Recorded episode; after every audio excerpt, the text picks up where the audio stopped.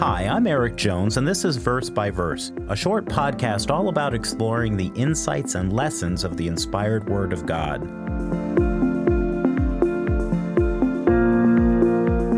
In today's verse, we will read about one of the primary differences between the Old and New Covenant.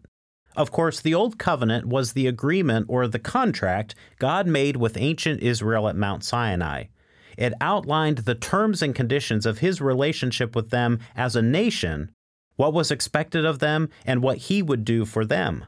Years later, after Christ's death, he inaugurated the New Covenant, or a new contract.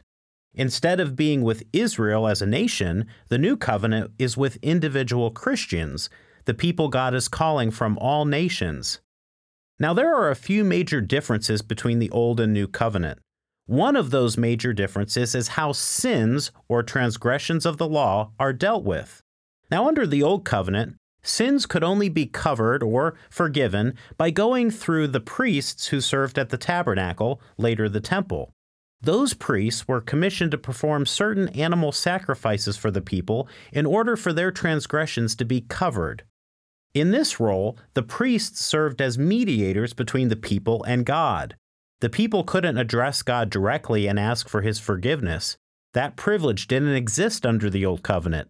They had to approach God and ask forgiveness through the priests. They were the human bridges between God and the people. You can read about this system in Leviticus chapter 4. This chapter lays out how the people were required to bring an animal sacrifice to the priests when they sinned.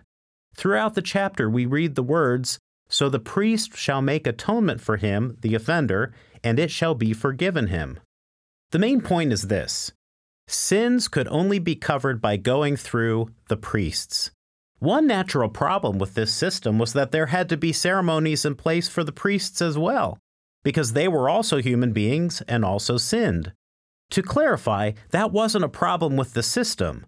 The problem was the people. Because they were imperfect and fell short of God's standard and sinned, the system had inherent problems. But the New Covenant has an entirely different system for dealing with sin. Under the New Covenant, God no longer works through physical priests acting as mediators between himself and man. That system of physical priests was replaced. Instead of physical mediators, there would now be one single mediator, with a capital M. Today's scripture, Hebrews 9, verse 15, describes that new system and that mediator. Let's read it. "And for this reason he," Jesus Christ, "is the mediator of the new covenant by means of death for the redemption of the transgressions under the first covenant, that those who are called may receive the promise of the eternal inheritance." So under the New Covenant, there is one mediator between God and man, and that is Jesus Christ of Nazareth.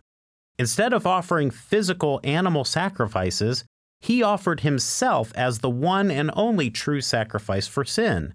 That was accomplished by his sacrificial death. Through his death, we can be completely redeemed, cleansed, and wiped clean of our sins. Now, under the Old Covenant, sins were merely covered and physical penalties removed, because true eternal forgiveness wasn't possible through the shedding and sacrifice of animal blood. Only the blood of God in the flesh himself could truly accomplish that.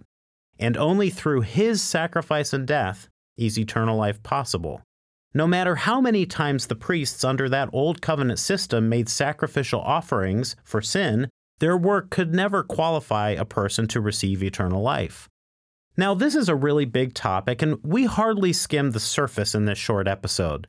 That's why I'd like to invite you to read the link in the show notes for more information.